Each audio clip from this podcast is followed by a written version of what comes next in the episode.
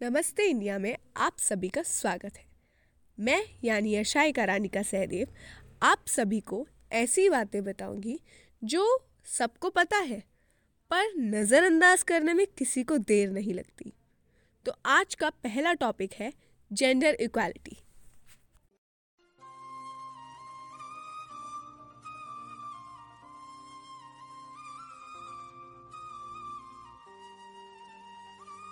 Everyone thinks of change of the world, but no one thinks of changing himself.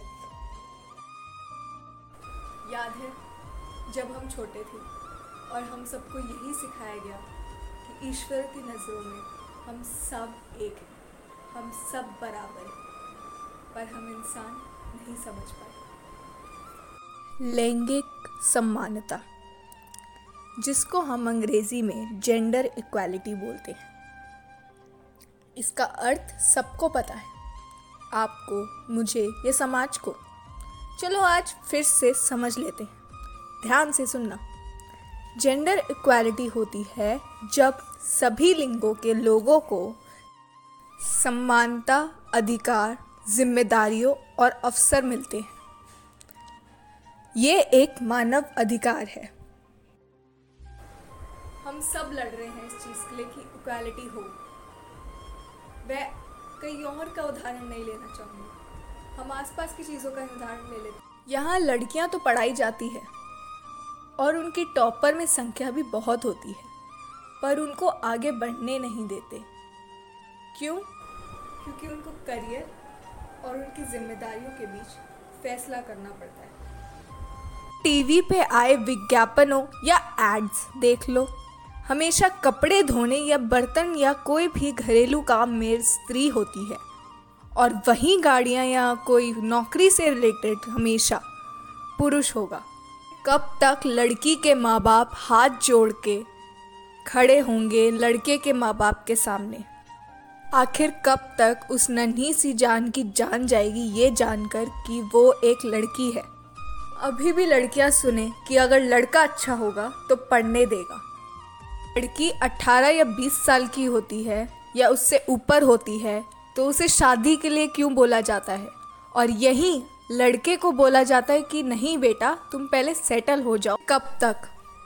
हम सबने modern होने के नाम पे स्मार्टफोन्स और स्मार्ट टीवी ले तो लिए हैं, पर हमारी सोच आज भी वही सौ साल पुरानी है। अब आप बोलेंगे, ये समाज के नियम हैं? या जो भी बोलते हो, वो है। पर उस समाज को हमने ही बनाया है।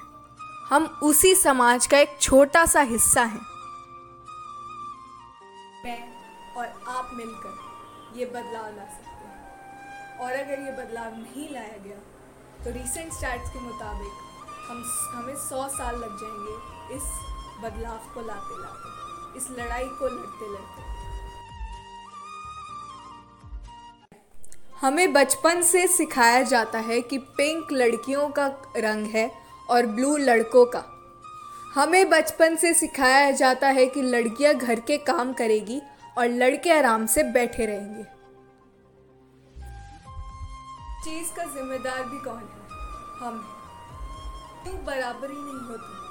इस चीज़ को कौन बदलेगा? हम। और इस चीज़ की स्टार्टिंग हमें अपने घरों से करनी है। इस बदलाव में अपना हाथ बटाएँ।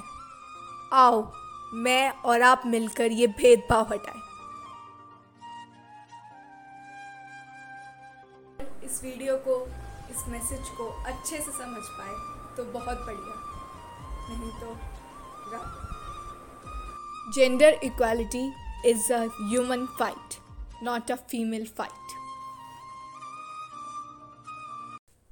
तो इसी के साथ आप सभी को मिलती हूँ अगले हफ़्ते किसी एक नए टॉपिक के साथ। तब तक अपना ध्यान रखें। थैंक यू शुक्रिया।